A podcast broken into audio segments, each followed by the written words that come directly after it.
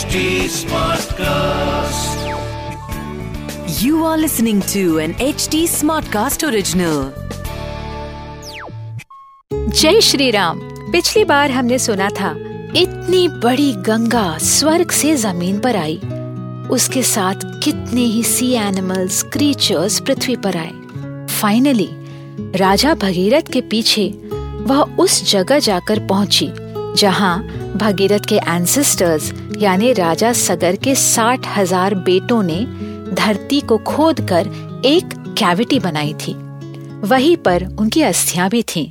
उसी एक्सकवेशन को गंगा नदी के पानी ने भर दिया और साथ में सगर के साठ हज़ार पुत्रों के एशेस को अपने में बहा दिए जब तक गंगा रहेगी, तब तक उसे भगीरथी ही कहा जाएगा, जो भगीरथ के प्रयत्न से या भगीरथ के एफर्ट से पृथ्वी पर पहुँची। नमस्कार, मैं हूँ कविता पौडवाल और रामायण आज के लिए के इस पॉडकास्ट में मैं आपका स्वागत करती हूँ। इस पॉडकास्ट में मैं आपको मूल वाल्मीकि रामायण यानी ओरिजिनल रामायण की कहानी तो सुनाऊँगी, पर हम साथ मिलकर ये भी समझेंगे कि आज के लाइफ में इस रामायण का क्या रेलेवेंस है।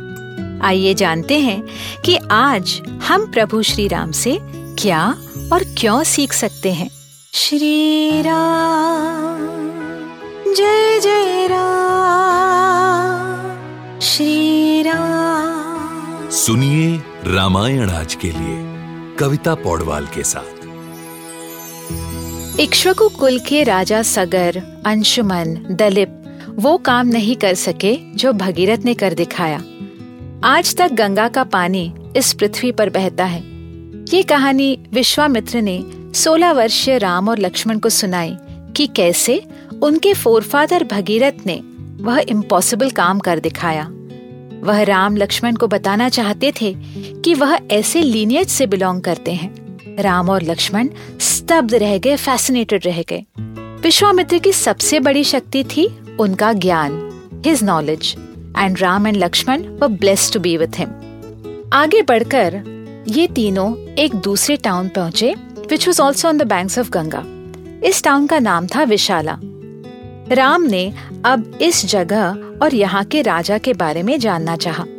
तो विश्वामित्र ने कहा कि विशाला की कहानी तो बहुत ही पुरातन है तो सतयुग में एक ऋषि कश्यप और उनकी दो पत्नियाँ रहती थीं। ये दोनों प्रजापति दक्ष की बेटियाँ थी।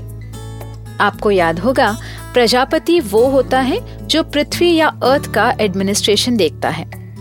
Rishi Kashyap is one of the seven rishis who are also compared to the great bear constellation called Ursa Major ये सप्तऋषि इमोर्टल या चिरंजीवी कहे जाते हैं and they are tasked with understanding the deeper secrets of the universe आपको पता है ये कॉन्सेप्ट लोकी सीरीज़ में भी इंट्रोड्यूस हुआ है द सेवन टाइम कीपर्स ज़रूर देखें। एनीवे anyway, हम बात कर रहे हैं कैसे विश्वामित्र राम लक्ष्मण को विशाला नाम की जगह की कहानी बता रहे थे। दक्ष प्रजापति की दो बेटियाँ थी दिति और अदिति। अदिति के पुत्र देव और दिति के पुत्र राक्षस या दानव थे। जी हाँ देवर एक्चुअली हाफ़ ब्रदर्स देवों के राजा इंद्र थे।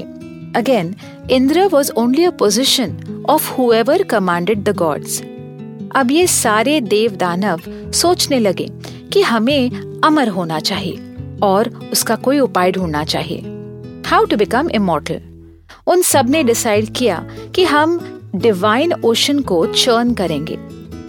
आपको पता है ना, जैसे हम छाछ को चर्न करते हैं और मक्खन ऊपर आ जाता है, बस वैसे ही समंदर के अंदर से कई सारी चीज़ें ऊपर आएँगी, जिसमें अमृत भी होगा।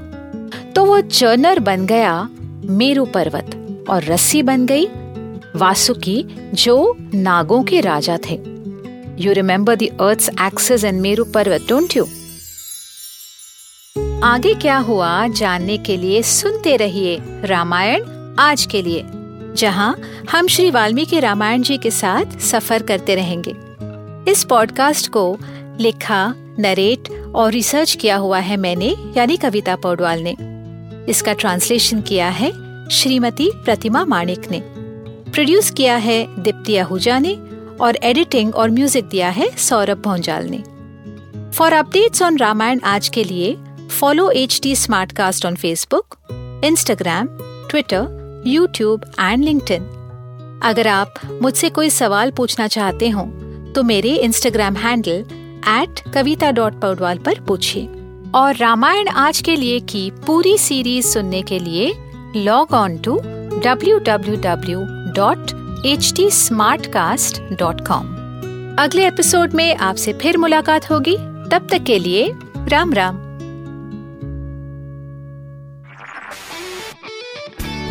This was an HD Smartcast original. HD Smartcast.